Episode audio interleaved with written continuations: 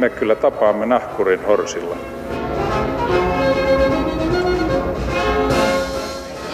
Mä sanoin, että minä juon nyt kahvia. Arvoisa älymystö, rakkaat huippusuomalaiset, tiedättekö mikä on vaadin? Tai kermikkä? Tai kisura?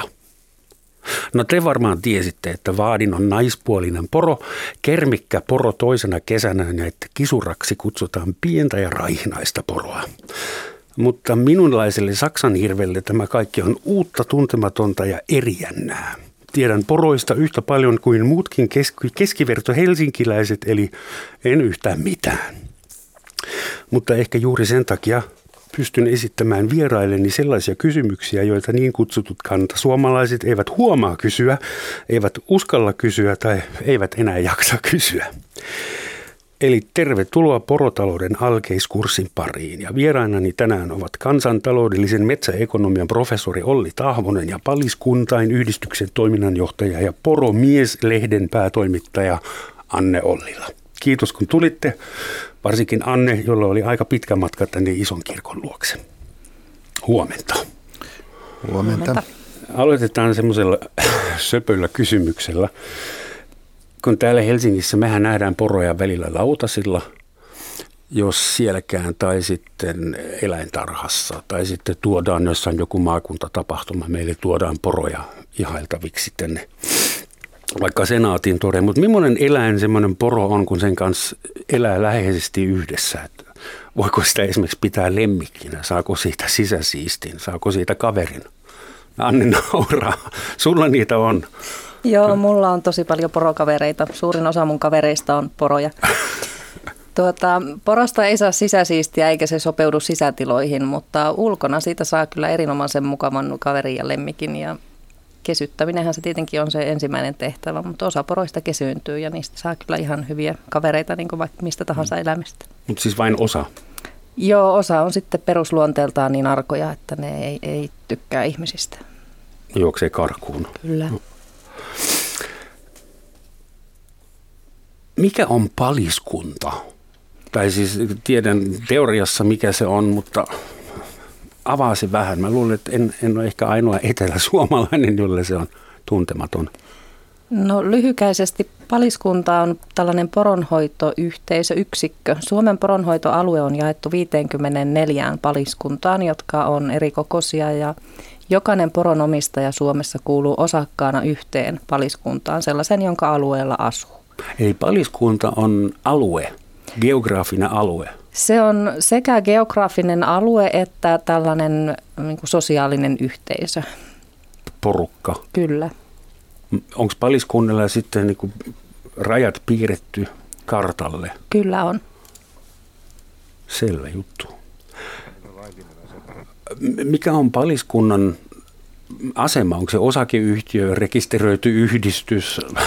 niin mikä on se lakitieteellinen organisaatio? Se on paliskunta. Sitä se, se säädetään poronhoitolaissa ja mm-hmm. se on ihan oma tämmöinen yksikkönsä, jolla on oma ohjaava lainsäädäntönsä. Ja paliskunta tekee jotain kirjanpitoa ja joutuu maksamaan veroja. Ja... No niitäkin, vai? kyllä. Että paliskunta on tämmöinen osakkaittensa summa ja sen tehtävänä on huolehtia porohoidosta omalla geograafisella alueellaan. Eli se on mm. vastuussa niistä poroista, jotka sen alueella laiduntavat. Jos mä nyt saisin päähäni semmoisen eksoottisen ajatuksen, että mäpä haluan ryhtyä poron omistajaksi, hoitajaksi, kasvattajaksi. Olisiko se mahdollista? Pääseekö semmoiseen paliskuntaan mukaan vai onko se vähän niin kuin hirviporukka, johon pitää saada kutsu? No sanoisin, että sun kannatti silloin katella tuolta pohjoisesta u- uutta vaimoa ehkä itsellesi poro, poronhoidon parista. Että se olisi semmoinen helpoin ja suorin tie. Kova on hinta porolle. Mietitään rauhassa. Olli myhäilee, että onko se paliskunta niin kuin metsäekonomian ja politiikan kanssa, siis tämä kansantaloudellinen metsäekonomia, mitä sä opetat ja harrastat ja tutkit, se on politiikan ja metsätalouden sauma kohta, niinkö? Miten paliskunnat sijoittuu kansantaloudelliseen metsäekonomiaan? Ja äh, paliskunta on nyt tämmöinen yksikkö, jonka voidaan ajatella huolehtivan ja hoitavan tämmöistä poropopulaatiota tavalla, joka, joka sitten olisi tämän paliskunnan jäsenten tavoitteiden mukaisia. Ja, ja se, miten tämä nyt liittyy tuohon, tuohon metsäekonomiaan, niin liittyy sillä tavalla, että mun tutkimusaiheeni yleisemmin on, on pohtia sitä, minkälaista on järkevä luonnonvarojen käyttö tämmöisenä monitieteisenä taloudellis-ekologisena ongelmana. Ja tota, mun tutkimusryhmässä on tehty tästä aiheesta malleja paljon liittyen metsävarojen käyttöön, kalavarojen käyttöön ja nyt, eh, nyt tietyssä mielessä niin poropopulaatio ja sen eh, mielekäs tämmöinen hoitaminen ja käyttö pitkällä aikavälillä, niin se on monessa mielessä samantyyppinen kysymys kuin metsävarojen käytön kysymykset ja kalapopulaation käytön kysymykset, mutta siihen liittyy monia tämmöisiä jänniä eri, erityispiirteitä, mitä ei ole metsässä eikä kaloissa. Sano joku esimerkki. No, kun tehdään tämmöinen malli poropopulaatiosta, semmoinen ekologinen malli, joka pitää sisällään riittävästi yksityiskohtia, niin sinne pitää muun muassa olla erikseen naaraat ja koiraat. Ja se, miten tämä naaras-koiras-suhde sitten vaikuttaa, vaikuttaa va, vasojen syntymiseen. Ja nyt metsämalleissa ei ole sukupuoliluokkia eikä yleensä kalamalleissakaan. Ja tämä nyt on yksi, yksi piirre. Toinen piirre on se, että on aivan oleellista, että on nämä laitum, laitumet myös näissä malleissa mukana. Laidunten kunto ja laidunten, kun, laidunten kunnon kehittyminen riippuen poron määrästä. Tämä interaktio on keskeistä ja metsämalleissa ja harvoin kalamalleissakaan on, on näitä resursseja mukana. Mikä on muuten sukupuolijakauma Suomen poroissa? Tiedetäänkö? Kai paliskunnissa tiedetään. Se on, mielenkiintoista näissä meidän malleissa tulokseksi tulee se, että naaraita kannattaisi pitää ehkä noin 90 prosenttia siitä poropopulaatiosta ja Tämä on aika lähellä sitä, mitä monissa paliskunnissa on, eli, eli koiraita ei, ei tarvita kovinkaan paljon, eli ehdottomasti valtaosa on naaraita. Miehen kohtalo pohjoisessa. Kuka omistaa Suomen porot? 52 vai 54 paliskuntaa oli. Onko muita poron, poron omistajia vai onko kaikki porot jonkun paliskunnan omistuksessa? Ei ole. Paliskunta voi omistaa poroja, mutta yleensä poroja omistaa näiden paliskuntien osakkaat, eli poromiehet. Meillä on noin 4500 poronomistajaa Suomessa. Hmm. Ja sanoit itse poromiehet ja olet poromieslehden päätoimittaja, että hoidetaan nämä sukupuoliasiat nopeasti pois jos sopii, että, että te käytätte ilmeisesti te poromiehet vielä poromiesnimikettä Joo, kyllä me ollaan aina oltu poromiehiä. Ollaan varmaan aika pitkään vielä jatkossakin. Kuinka paljon on nykyään naispuolisia poromiehiä? Oletko siinä poikkeus vai ala? En ole poikkeus. Kyllä poronomistajista naisia on noin kolmannes nykyään. Ja poronomistajien määrähän on vähentynyt aika tavalla, että parissa kymmenessä vuodessa on tultu tuolta seitsemästä ja puolesta tuhannesta poronomistajasta tähän neljään ja puoleen tuhanteen. Ja se väheneminen on tapahtunut korostuneesti eläkeikäisten miesten osuudessa. Ja tämähän tarkoittaa sitten tilastollisesti sitä, että naisten suhteellinen osuus on kasvanut ja nykyisellään se on noin kolmannes. Naisten määrä ei ole vähentynyt käytännössä ollenkaan. Mutta ymmärsinkö oikein, että vanhat poromiehet jäivät eläkkeelle ja nuoria poromiehiä ei saatu tarpeeksi rekrytoitua niin kuin miesten keskuudesta ja siksi naiset tavallaan nyt hyppää mukaan ja näinkö on nähtävää? No, ja minkä takia on sitten hankala rekrytoida – perinteiseen tyyliin? Tuota, ei meillä ole hankala rekrytoida.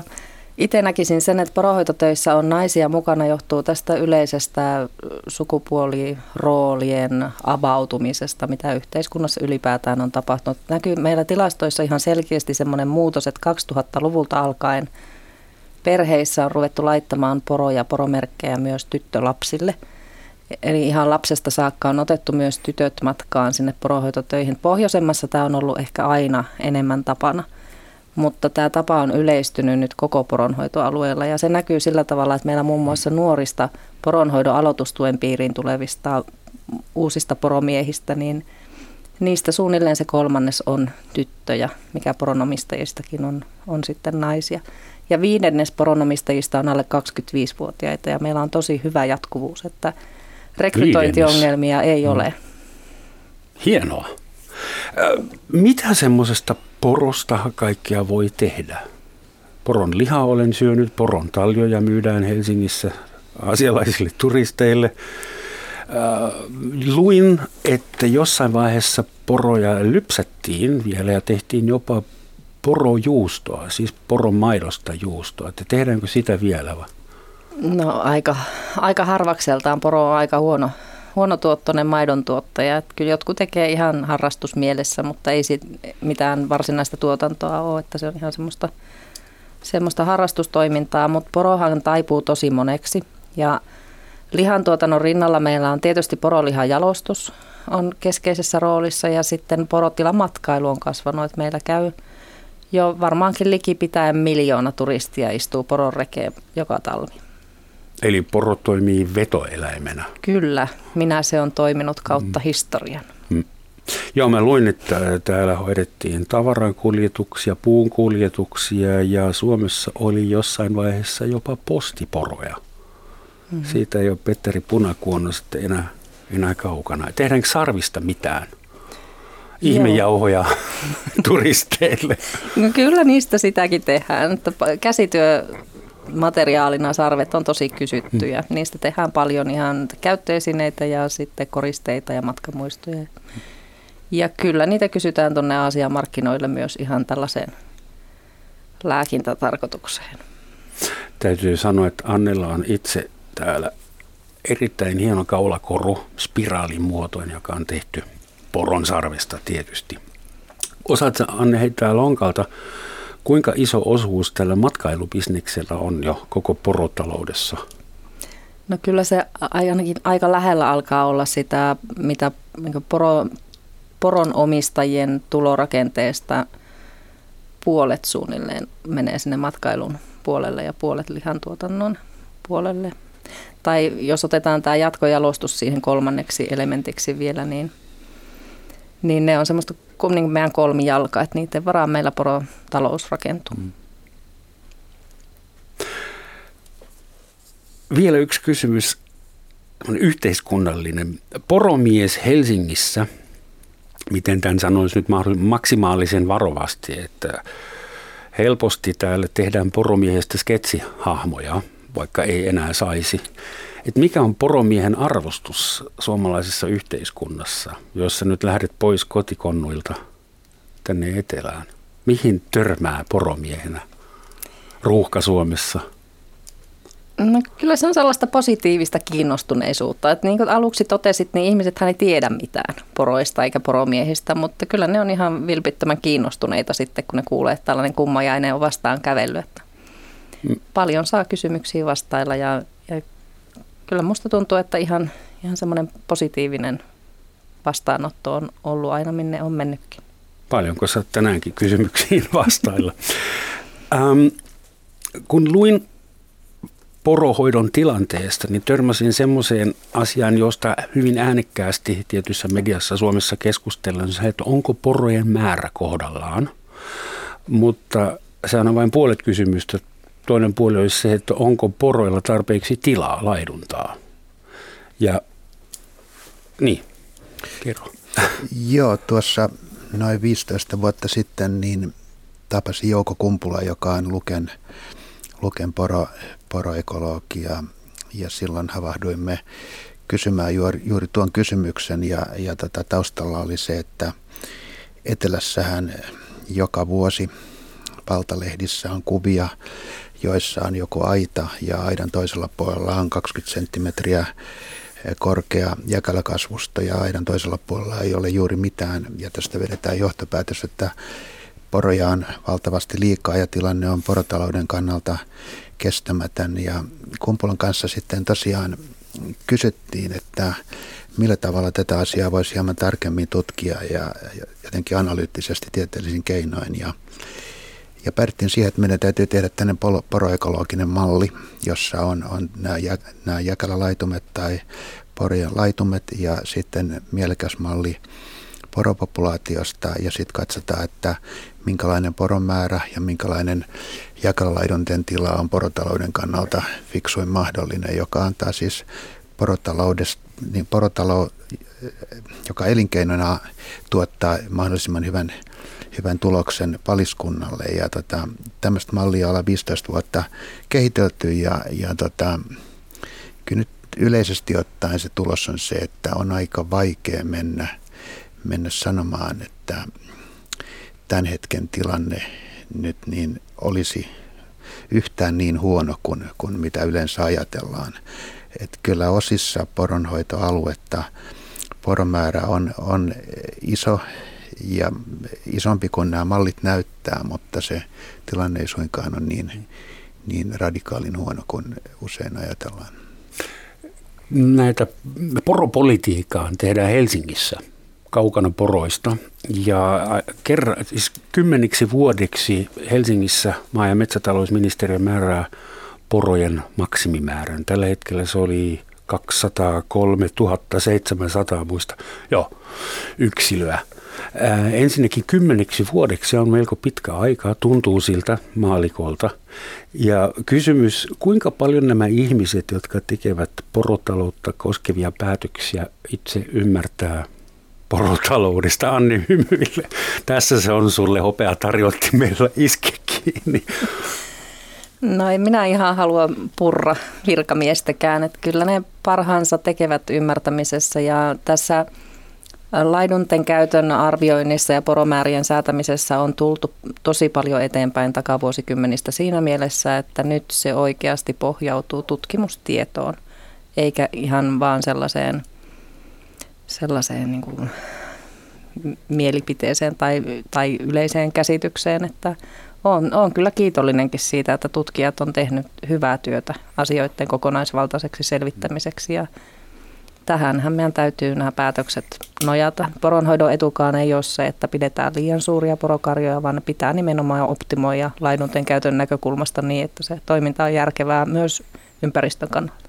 Mitä sä sanot paliskuntain yhdistyksen puheenjohtaja, onko tämänhetkinen määrä 203 700, onko se hyvä, huono, kohdallaan?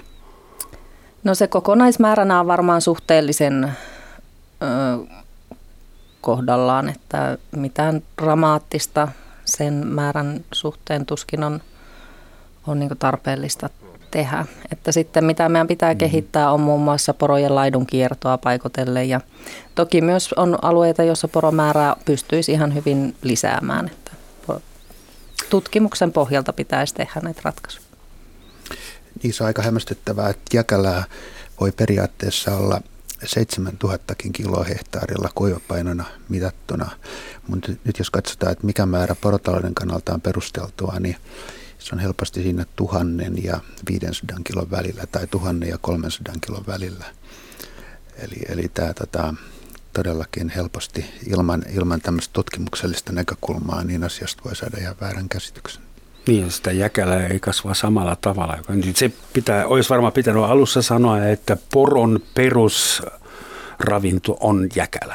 Syö se vähän muutakin, mutta mieluiten jäkälää ilmeisesti.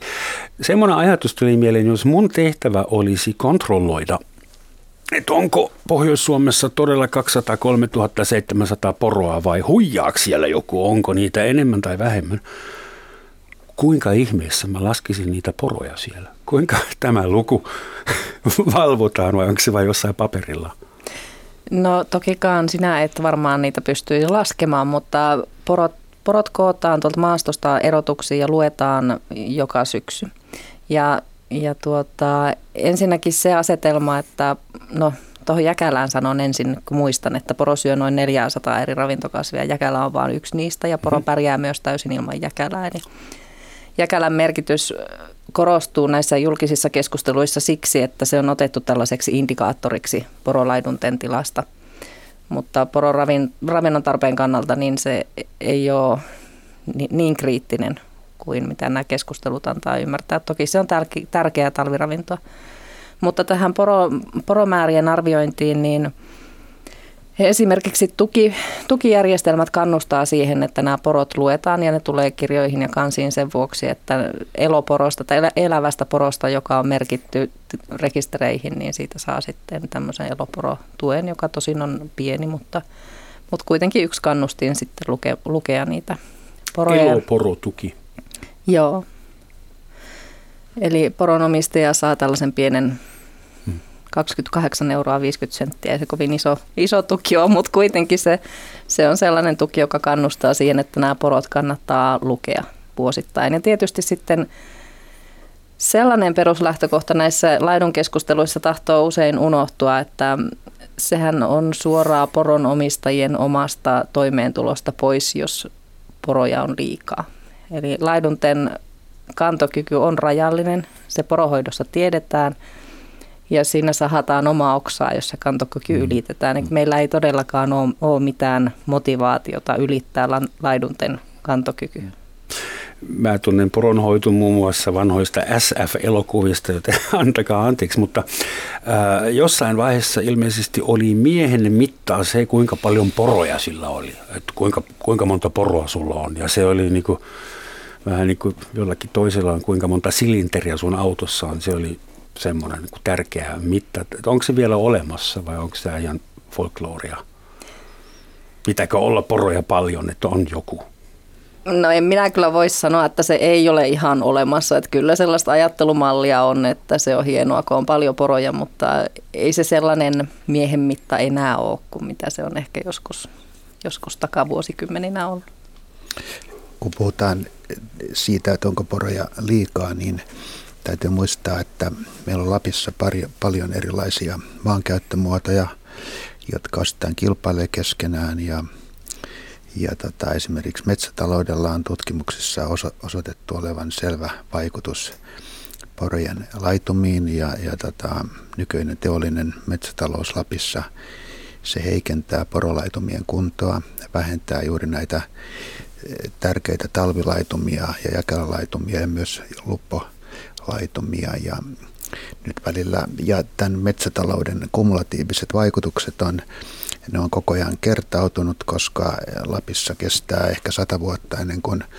eh, avohakkuun tai uudistushakkuun tilalle tulee tämmöinen metsä, jossa esimerkiksi tätä tärkeää lupporavintoa on uudelleen saatavissa, jolloin, jolloin tota, siellä laajolla alueella nämä metsätalouden kumulatiiviset vaikutukset ylittää jo, tai menee jo ehkä yli tämän, tämän tota laissa, laissa mainitun tason, jota esimerkiksi valtio, valtionmailla ei saisi ylittää, ja se taso on siis semmoinen, joka aiheuttaa merkittävää haittaa porotaloudelle, eli valtionmailla tätä tasoa ei saisi ylittää, mutta mutta voidaan kyllä väittää, että se on moni, monilta osin ylittynyt ja nyt, nyt helposti ajatellaan, että jos me pidetään koko ajan poromäärä semmoisella tasolla, että laitumet pysyy, pysyy riittävän hyvinä, niin silloinhan porotalouden rooliksi jää väistyä muiden maankäyttömuotojen mm. tieltä, jolloin, jolloin tämä kun puhutaan poromääristä, meidän on todella katsottava tätä asiaa laajasti ja koko tämä maankäytön problematiikka on oltava kuvassa mukana meidän täytyy varmaan, tai sinun please, täytyy kertoa sisä, kehä ykkösen sisällä asuville, mikä semmoinen luppometsä on. No luppometsä on tämmöinen eh, vanha, siis metsä, jossa on vanhoja puita, Lapissa varmaan sitä 50-vuotiaita puita ja, ja luppo on kansankielellä tämmöistä naavaa, joka, joka kasvaa puiden oksilla ja, ja tota, putoaa sitten talvella – tuulessa hangelle ja, ja sitä hangelta sitten porot syö sitä ja myös sitten hangen päältä porot pystyy aika ylhäältä syömään sitä ja se on tärkeää talviravintoa Jakalan ohella. Tämä ei kuulu tähän, mutta pakko kysyä, tuleeko sana luppoaika tästä samasta? No, Nyt. E, mulla ei ole tieteellistä vastausta, mutta itse väittäisin, että tulee. Luppuaikahan on tällaista kevät-talven aikaa, jolloin on, on pimeää ja, ja myös porolle se tarkoittaa se luppuaika sellaista aikaa, jolloin se pyrkii liikkumaan mahdollisimman vähän ja kuluttamaan mahdollisimman vähän energiaa. Ja se on juuri sitä samaa aikaa, jolloin luppua tippuu puista hangille ja poro hiljalleen kulkee sitä sieltä noukkimassa. Tunsin luppuajan vain ihmisen kohdalla. Ähm, Olli, kuinka paljon porojen laidunta-alue on sitten viime vuosina, vuosikymmeninä pienentynyt metsätalouden takia, kun hakataan metsiä, luppometsiä? No, en pysty ihan kokonaiskuvaa sanomaan, mutta joissakin paliskunnissa 30 prosenttia eh, metsistä on hakattu siten, että nämä kumulatiiviset vaikutukset on näkyvissä ja vaikuttaa oleellisesti porolaitumiin. Eh, tämmöinen eh, paliskunta on esimerkiksi siellä Inarin, Inarijärven tienoilla, just jos mennään poronhoitoalueen eteläosiin, niin siellä, siellä metsätalouden vaikutukset on, on, on ehkä kaikkein, kaikkein suurimmat. Eli kyllä, kyllä kaikki viittaa siihen, että tällä on merkittävä vaikutus vaikutus laidunmaihin. Sikäli hassu, kun me tässä etelässä luullaan, että pohjoisessa on valtavasti tilaa, mutta siellä ilmeisesti kilpaillaan myös jokaisesta neljä kilometristä. Tämä, tämä näkyy muun muassa niin, että, että tämmöiset paliskunnat, joiden alueella on isoja tämmöisiä suojelualueita, niin siellä on, on laitumet paremmassa kunnossa niillä alueilla, joissa siviiliväestö ja porot asuvat samoilla seuduilla, niin tulee aina välillä valituksia. Että mä luin esimerkiksi ihmiset soitti viranomaisille, että ton yhden tyypin porot, ne on taas ulostamassa mun pihalle ja ne haluaa korvauksia tai poliisin pitää valvoa jotakin. Eihän lehmätkään saisi tehdä sitä.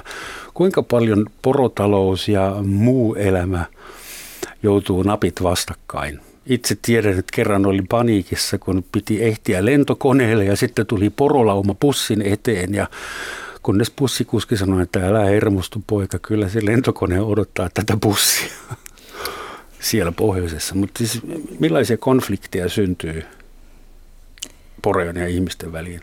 No se, niitä syntyy aina. Porolla on vapaa laidunnusoikeus ja se tarkoittaa, että porot päätyy joskus alueelle, josta niitä ei, ei juurikaan kaivattaisi. Tämä tällainen porojen ja muun maailman yhteensovittamisen neuvottelu on ollut käynnissä siitä asti, kun porohoitoalueelle on tätä muuta maailmaa levinnyt. Että kyllä sillä on, on pitkä historia ja se varmaan jatkuu niin kauan, kun meillä poroja on. Onneksi poro ei sentään ole vaarallinen petoeläin. Niin, ei.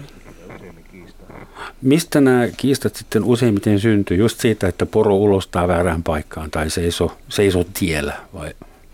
No usein se on justiin eniten meteliä aiheuttava asia noin niin julkisessa keskustelussa, että poro syystä tai toisesta on ärsyttänyt olemisellaan. Mutta kyllähän poro sitten myös toki, jos ne esimerkiksi maatalousviljelykselle päätyvät, niin voi aiheuttaa myös ihan konkreettisia viljelysvahinkoja. Niihin on sitten omat mm. korvausjärjestelmänsä ja muut olemassa. Mutta, mutta eivät sentään ulvo aikana kuorossa miespuoliset. No kyllä ne Näitä... vähän, ei ne ulvo, mutta ne roukuu. roukuu. pitävät kuitenkin. Nyt näihin aikoihin pitkin syksyä on, mitä ne oli, poron yhteenajot kokoontumisajot, erottelut, huutaa tuottaja mulle, poroerottelut, sehän se oli. Millainen tapahtuma se on? Mitä siellä oikeasti tehdään? No se menee niin, että poromiehet lähtee maastoon ja kokoaa sieltä konstilla tai toisella ne porot aitauksiin ja, ja sitten nämä porot erotellaan sillä, sillä tavalla teuraaksi menevät porot pistetään teuraaksi ja elämään menevät porot loislääkitään ja päästetään takaisin luontoon. Onko tuo loislääkitys sitten ainoa lääkitys, mitä poroille annetaan? Kyllä se käytännössä on ainoa. Ei mitään antibiootteja tai steroideja vai mitä kaikkia tuotantoeläimille Ei, ei me, ei me käytetä muuta kuin loislääkintää. Niin, yksi kiinnostava, kiinnostavaa tätä näkökohta on se, että kun, kun me tehtiin tämmöinen, tämmöinen tota, taloudellis-ekologinen kuvaus porotaloudesta ja poronhoidosta, niin eh, tämän tutkimuksen yksi perustulos oli se, että eh, nämä teurastukset kannattaa kohdistaa eh, näihin vasoihin, jotka on syntynyt siis toukokuussa, niin seuraavana syksynä suuri osa näistä vasoista kannattaa teurastaa ja sitten edelleen pitää tuota koiraiden määrä hyvin pienenä suhteessa naaraisiin. nämä oli näitä perustuloksia ja oli mielenkiintoista havaita, että juuri näin Suomessa toimitaan. Eli, eli, eli porotalous, joka ei tiedä tämmöisestä tutkijoiden optimointimallista mitään, joka on iso kasa yhtälöitä tietokoneessa, niin Mutta löysivät sen kuitenkin. he oudosti toimivat juuri tällä tavalla, hmm. tai melkein, melkein täsmälleen tämän malli osoittavalla tavalla. Eli todellakin valtaosa eh, porolihan tuotannosta tapahtuu, on seurausta vasateurastuksesta, joka juuri sitten tapahtuu näissä erotuksissa. Kuulostaa julmalta, että mahdollisimman vähän miespuolisia ja nuoria. Teurastukset keskitytään nuoriin. Mä kuulin kerran tarinan kirjallisuusagentilta, joka siitä on varmaan jo 25 vuotta. Hän vei yhtä saksalaista kirjailijaa ympäri Pohjois-Suomea esittelmämatkalla. Ja se saksalainen kirjailu oli kuullut poroista ja halusi tietää, nähdä poroja. Ja se oli vissiin niin erotteluaikaa. Ja se kirjallisuusagentti suomalainen tiesi missä semmoinen aitaus on ja ajoi sen saksalaisen kirjailijan sinne ja kun he tulivat kulman taakse, siellä oli kuulemma semmoinen näkymä, että poroja roikkui pää alaspäin puista ja verta roiskui niillä kauloista ja saksalainen kirjailija sai loppuiäkseen hirvittävän trauman ja koko pororomantiikka loppui siihen. Tämä on tarina, mikä mulle kerrottiin, mutta teurastetaanko poroja enää tällä tavalla? Siis poroja teurastetaan sillä tavalla, että poro ensin tainutetaan ja sitten sitä lasketaan veret. Ja mikäli tämä tapahtuu erotuspaikalla, niin se varmaankin ripustetaan johonkin roikkumaan, jotta ne veret sieltä pumppautuu mukavasti ylös, ulos. Että kyllä niin kuin, teurastus on sitä, että eläimestä otetaan henki. Niin siis se on tappaminen. Teurastus on se, kun eläimestä eläin nyljitään ja otetaan mm. sisuskallut ulos ja tehdään niistä makkaraa. No joo, se on mun se jat, jatko. Mutta sitten tehdään kaikki paikan päällä. Ei kaikkea tehdä. Suurin osa poroista kuljetetaan teurastamoihin ja, ja käsitellään sitten ihan tällaisissa EU-valvotuissa laitoksissa. Hmm. Mutta esimerkiksi ne porot, jotka poroperheet itse käyttää omassa taloudessaan, ne teurastetaan kyllä luonnossa. Mielenkiintoista mainitsit EUn, niin porothan liittyivät Euroopan unioniin 90-luvulla. Millaisia direktiivejä poroille on, on tullut Brysselistä? Onko tullut jotain niin. semmoista asiantuntematonta Tämä on suurin muutos ja mullistus on ollut tämä vaatimus, että poronliha, myytävä poronliha täytyy käsitellä tällaisissa hyväksytyissä laitoksissa. Et sitä ennen porot tosiaan teurastettiin siellä kenttäteurastamoissa erotuspaikkojen yhteydessä, mutta sen jälkeen meille rakennettiin poronhoitoalueelle teurastamoverkosto. Meillä on 17 poroteurastamoa jotka on poroihmisten itsensä omistamia ja sitten kaksi tällaista ei-poroihmisten teurastamoa lisäksi. Ja suurin osa myyntiin tulevista poroista, käytännössä kaikki myyntiin tulevat porot tänne Etelä-Suomeen tulevat, niin kulkee näiden teurastamojen kautta. Mm. Ja sehän mullisti meillä elinkeinon kokonaan sillä tavalla, että hyvässä ja pahassa, että se lisäsi toki kustannuksia ja, ja muutti sitä työtapaa, mutta toisaalta myös se nosti sitten tätä lihan hygieniatasoa ja laatua sillä tavalla, että me ollaan voitu kehittää poro tällaiseksi luksustuotteeksi, mm. joka on oikeasti tosi laadukasta. Porohan ei ole tottunut siihen, että se napataan ja kuljetetaan jollain kuljetusvälineellä autolla teurastamoon. Niin miten porot reagoi siihen, niihin kuljetuksiin?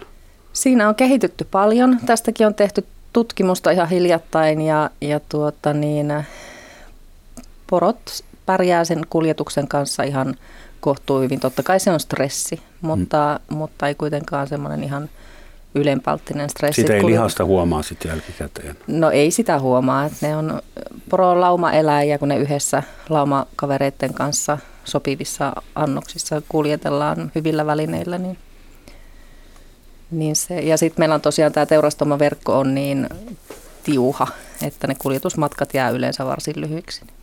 Mutta siis EU on suhtautunut suomalaiseen poron hoitoon suht järkevällä tavalla. Olisi voinut edellyttää, että porot on ehkä asia, jota ei, kun niitä ei Helsingissä kauhean hyvin ymmärretä, niin kuinka se on Brysselissä sitten porotietouden laita? No sanotaanko, no. että se on ihan samalla tasolla kuin Helsingissä, että yhtä vähän ne ymmärtää. Mutta tuota, kyllä tämä pääsääntöisesti on meillä kuitenkin kansallisissa käsissä tämä tarkempi porohoidon porohoitoon liittyvä sääntely.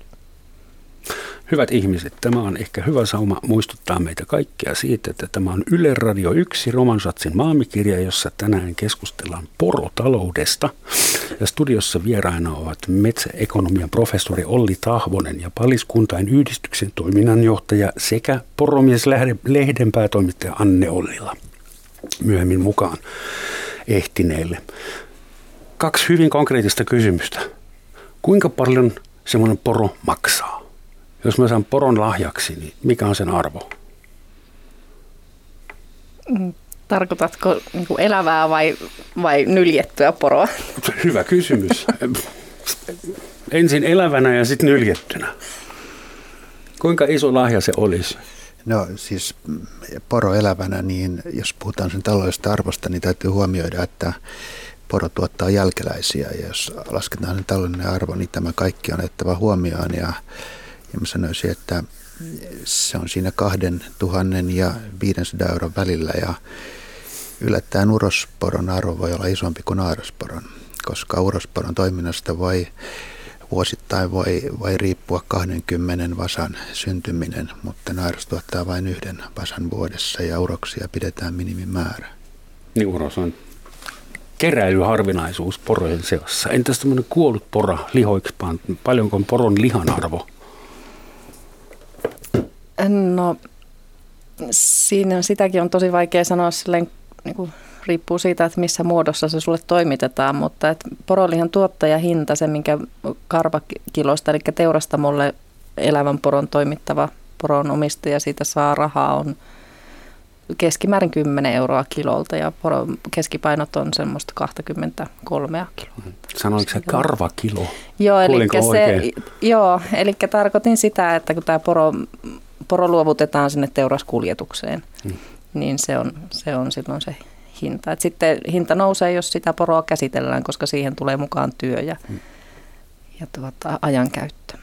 Onko olemassa semmoisia ihan ufokalliita poroja? Mä tiedän, että joistain kameleista sheikit on valmiit maksamaan miljoonia, kun ne on kilpakameleita. Onko semmoisia kilpaporoja olemassa, kun on porokilpailujakin? On joo, ja niinkin kalliita poroja on olemassa, että ne ei ole kaupan ensinkään. Että ylipäätään tämä poro ei oikeastaan meille poroihmisille tyhjene euroa, vaan se, se on enemmän mm. niin kuin koko elämä. Että se niin kuin eurolla arvottaminen on sinänsä jo vähän, vähän hankala. Mutta mun oli pakko kysyä, mikä on mm. poron rahallinen arvo. Tämä ei ollut epäkunnioittavaa.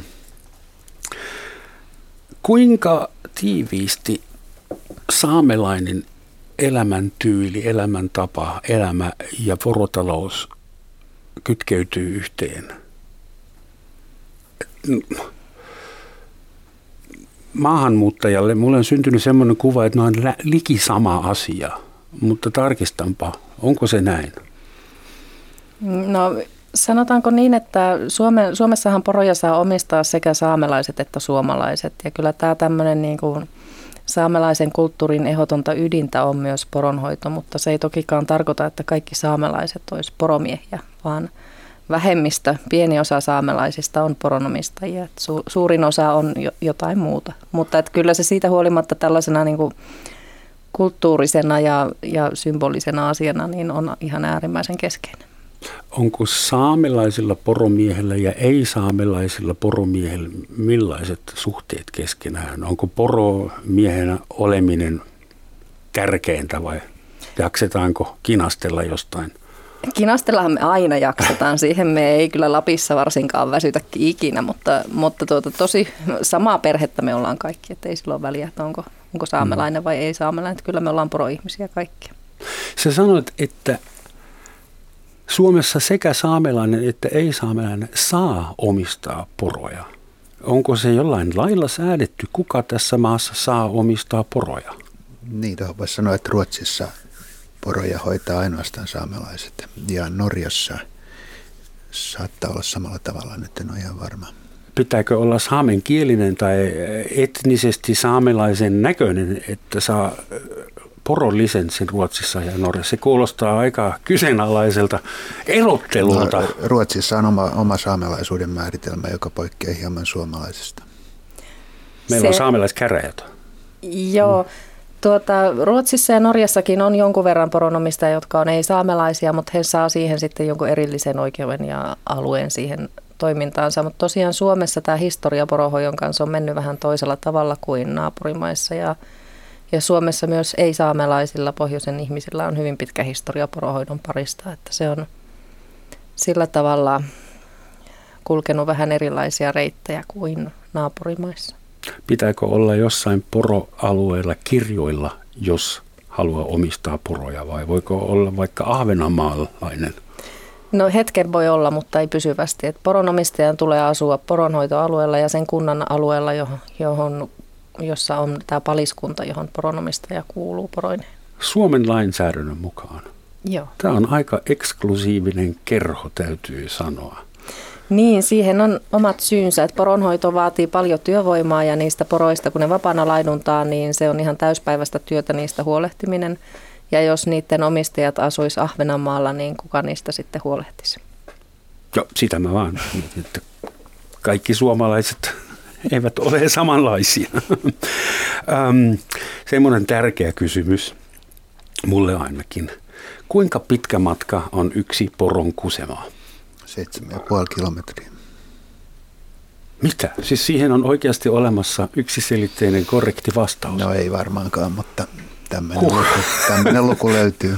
Kyllä se, se aika lähelle on 7-8 kilometriä. Että se on se väli, jolloin... Sen jälkeen poron, tämmöisen ajoporon täytyy pysähtyä pissalle, että muuten tulee kusi umpi. Kusiumpi, hyvä. Seitsemän puoli kilometriä, se on suurin piirtein saman verran kuin venäläinen maili, vanhan saaren maili. Sekin oli jotain 7, jotain kilometriä. Hyvä, että tämä, tämä selvisi. Miten poroja nykyään kuohitaan nämä jäljellä olevat miespuoliset vai eikö niitä enää kuohita, kun käytetään siitostarkoituksiin? Mä vain näin hyvin ikävän valokuvan miehestä, joka kuohitsi poron pihdeillä ilman minkäännäköistä puhdutusta. Tehdäänkö semmoista enää? Joo, kyllä se on edelleen laillisesti sallittua ja, ja tuota, toki se on vähentynyt paljon, koska sitä kuohintaa ei paljon poroilla tarvita, ö, mutta, mutta se on edelleen sallittua tämä pihdeillä kuohitseminen. Nyt on parhaillaan Helsingin yliopiston toimesta käynnissä laaja tutkimushanke, jossa tutkitaan sitten, että miten tämä porojen kuohitsemiseen liittyvä kivun, kivun lievitys olisi optimaalista toteuttaa. Että varmaan tämä, tämä asia sitten tulee sen myötä, kun tiedetään, että miten se olisi poron kannalta parasta tehdä, niin sitten aletaan tehdä niin. Entäs nämä korvamerkinnät, että nekin harrastetaan vielä Joo, kyllä. Korviin. Kyllä, poronko, jokaisella poronomistajalla on oma henkilökohtainen korvamerkki, joka tarkoittaa sitä, että porovasan korvasta lovetaan pieniä paloja pois, jolloin se saa sen oman tunnistettavan merkin. Ja, ja tuota, tässä on sellainen viisaus tässä toiminnassa, että kun porot laiduntaa vapaana luonnossa, niin sillä on se korvamerkki, jonka pystyy kaukaa erottamaan silmämääräisesti ilman, että siihen poroon tarvii käsin kajota.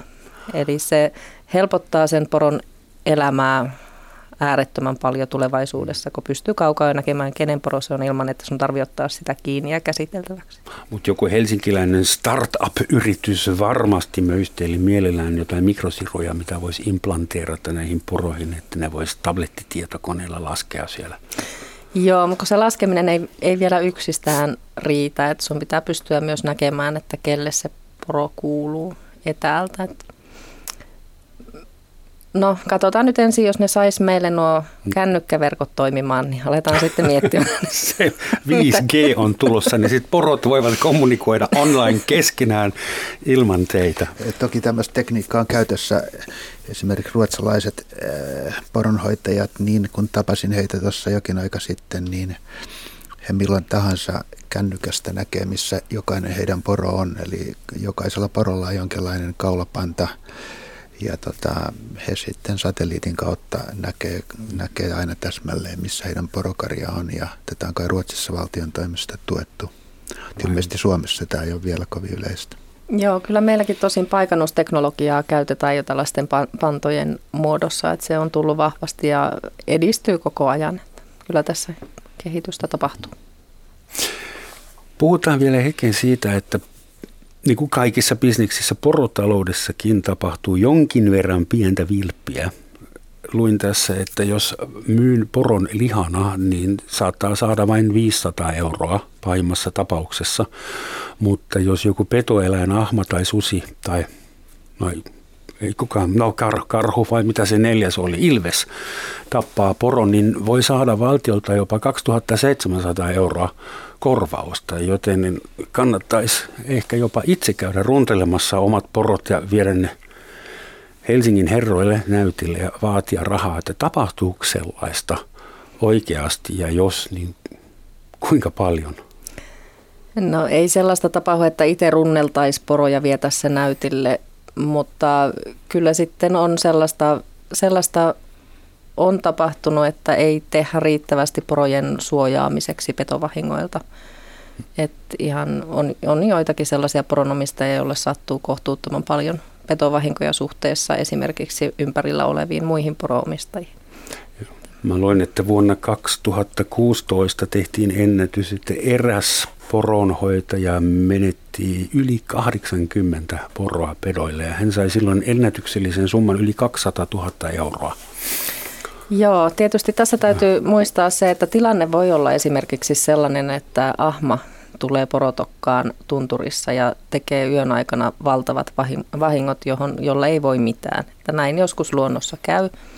Ja silloin kun se toimii talvella – lumen aikana, niin siellä maastossa on ainoastaan siitosporoja, joista se 90 prosenttia on vaatimia, joiden tehtävä on tuottaa niitä vasoja seuraavana vuonna teurastettaviksi. Ja tällaisen yhden vaatimen menetys, niin se on siihen teurastuottoon verrattuna moninkertainen sen vuoksi, että siinä menee monen vuoden tuotto. Että se u- uuden, niin, että ne vahingot voi olla todella mittavia.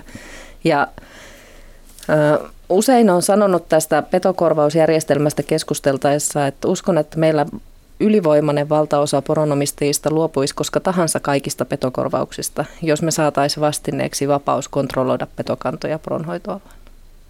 Niin. Sinä olit itse mukana kaatamassa sitä lakia, joka avasi vähän liikaakin ovea petovahinkokorvauksille ja sitten olit mukana. Mikä sen nimi oli? Lex? Halla. Lex Halla. Kuinka Ani, me ehditään vielä tätä, että varastetaanko poroja. Niillä on korvamerkinnät, mutta kai nekin voidaan jollain tavalla väärentää. Mä törmäsin vaan semmoiseen, että noin 200 vuotta sitten syntynyt, syntynyt Salkkoniila Inarissa menetti kerran 700 poroa tutkimattomista syistä. Ja hän sanoi, että, tai joiku sanotaan, Salkko sanoo, nunnunnu, kyllä niin paljon saapi toisen poroja varastaa, kun itseltäkin katoaa. Eikä se synti ole nunnunnu. että vieläkö hommat hoidetaan näin? No Mä... ei, kyllä meillä on tultu tähän nykyaikaan, nykyaikaan porohojossa, että en tietenkään sano, että kukaan ei koskaan varasta poroa. Ainahan tapahtuu varkauksia, kun ihmisistä on kyse, mutta ei se sellaista, se sellainen ton joikun tyyppinen ajattelumalli on, on kyllä jää, jäänyt jo historiaan. Että. No hyvä, että joiku säilyy. Mitä sinä Olli sanoisit, kuinka tärkeä poronhoito, porotalous on Suomen kokonaistalouden kannalta, bruttokansantuotteen, työllisyyden, niin, kuinka iso, mm. kuinka tärkeä palikka poronhoito on no, Suomi Oylle? Suora työllisyysvaikutus taitaa olla siinä tuhannen ja kahden tuhannen ihmisen tai henkilön välillä. Alueilla, jossa ei paljon enemmän ihmisiä eläkään. No, Vai? Kyllä, kai, kyllä kai nyt sentään, että eh, mä en lähtisi ehkä arvioimaan porohoidon ja porotalouden merkitystä liikevaihdolla tai, tai tämän tyyppisesti, vaan, vaan se, se on tärkeä osa saamelaista kulttuuria, se on tärkeä osa Lapin Lapin kulttuuria, sillä on valtavasti tämmöisiä ulkoisia hyötyvaikutuksia matkailun, matkailun tota, näkökulmasta, eli, eli sen merkityksestä vain pieni osa on mitattavissa suoraan, suoraan tota työpaikkoina ja, ja sen tuottamina kerrannaisvaikutuksina ja lihakiloina, mutta että eh, on ehkä yllättävää, että jos me ollaan tutkittu sitä, että tätä maankäyttöä Lapissa – Ja me ollaan, ollaan laskettu, mikä on tämmöisen hakkaamattoman metsähehtaarin arvo porotaloudelle,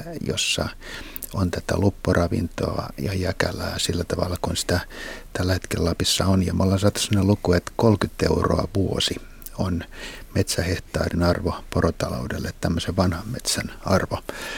Nyt jos lasketaan sitten, mikä on tämmöisen keskimääräisen metsähehtaarin arvo metsätaloudelle Lapissa, niin se on noin 25 euroa. Eli tässä mielessä niin porotalous maankäyttömuotona Lapissa ei välttämättä lainkaan häviä teolliselle puutuotannolle ja tämä on ehkä yllättävää, hmm. mutta tältä tämä näyttää. Tämän perusteella sitten annetaan etuajo-oikeus porotaloudelle? No eh, Lapissa on tämä eh, eri maankäyttömuotojen välinen, välinen tota, tilanne koko ajan, koko ajan päällä ja, ja, ja tota, eh, helposti ajatellaan, että, että teollinen puutuotanto on ylivoimaisesti kannattavin maankäyttömuoto, mutta se ei ole ollenkaan itsestään selvää ja tätä Mm. Metsätalouden aitoa taloudellista tulosta ei Lapissa oikein kunnolla tunneta, eikä ole tunnettu tätä porotaloudenkaan tuottamaa tulosta tässä mielessä. Ja nyt meillä on siitä jonkinlaisia käsityksiä ja, ja tota, ne on tämän tyyppisiä. Kun sä puhut maankäytöstä, sen verran ehditään vielä puhua, että porotalous vastusti hyvinkin voimakkaasti sitä jäämeren ratahanketta. Mitä semmoinen junarata tekee porotaloudelle? Se tekee oi niin paljon, että tässä on liian vähän aikaa, mutta koitan tiivistää, niin jos tällainen junarata vedettäisiin keskeisten porolaidunmaiden läpi, niin ensinnäkin meillä on olemassa olevista junaradoista jo se kokemus, että ne junat tappaa poroja. Porot päätyy raiteille ja junat ajaa niistä yli. Ja ja ne menetykset on, on kovia siitä huolimatta, että niitä korvataan, mutta ne on näitä siitoseläimiä, joita ei pysty sellaisella pienellä rahallisilla korvauksella korvaamaan, puhumattakaan siitä, että ne on poroja eikä euroja. Ja jos tämmöinen jäämeren rata vedettäisiin keskeisten porohoitoalueiden läpi, niin ne vahingot olisi tässä mielessä suuria ja ne katkaisis porojen vaellusreittejä. Poroja ei pystyttäisi kuljettamaan enää niitä reittejä, mitä ne on tottuneet kulkemaan. Ja se voi kuulostaa helpolta, että vie jotain muuta kautta, mutta poron kanssa se ei vaan mene niin. Ja sitten ehkä se kaikista suurin pelko on siinä, että mitä varten, kenen intressejä tällainen rata palvelee. Tarkoittaako se, että meillä tyhjenee nämä Ylä-Lapin metsät lopullisesti puista, että meidän niin luonnonvarat riistetään, kun saadaan kätevämpiä ja tehokkaampia tapoja kuljettaa ne sieltä pois. Ja on myös ajateltu, että tämä tällainen poro, porolaidun keskustelu, joka on mediassa usein hyvin kärjistynyttä, niin palvelee sellaista suurteollisuuden intressiä, että saahan ihmiset tuijottamaan sitä, että kuinka paljon poroja on sen sijaan, että katsottaisiin mitä muuta siellä laitumilla tapahtuu. Vili Länsi tuli mieleen ja puhvelit, joita katsottiin junien ikkunoista ja ammuttiin kiväärällä. Meillä on minuutti aikaa. Jäämeren, jäämeren ratahan on todettu kannattamattomaksi ilman, että näitä tämmöisiä vaikutuksia on edes vielä huomioitu. Hyvä. Teille kävi tuuri toistaiseksi. Tyhmä kysymys. Onko poro Suomessa pyhä lehmä vai syntipukki? Kummalle puolelle mittari? Eikö se ole, eikö se ole nasevasti keksitty? No ehkä se on aavistuksen verran molempia, jos halutaan tälleen laajasti ajatella. Että sen poro, poron rooli taipuu moneen ja joka tapauksessa sanoisin, että poro on Suomen ikoninen eläin. Ikoni. Kun ruotsalaiset veivät hirven Ikean symbolieläimeksi, niin poro jäi meille, olkaamme siitä ylpeitä. Kyllä. Suuret kiitokset Anne Ollilla ja Olli Tahvonen. Sen enempää ei ehditä poroja hoitelemaan tänään, mutta kiitoksia siitä loppukaneetista, minkä opin tänään vierailtani. Poro pitää Lapin lämpimänä. Lämmin talvi sinne Lappiin. Kiitos ja moi.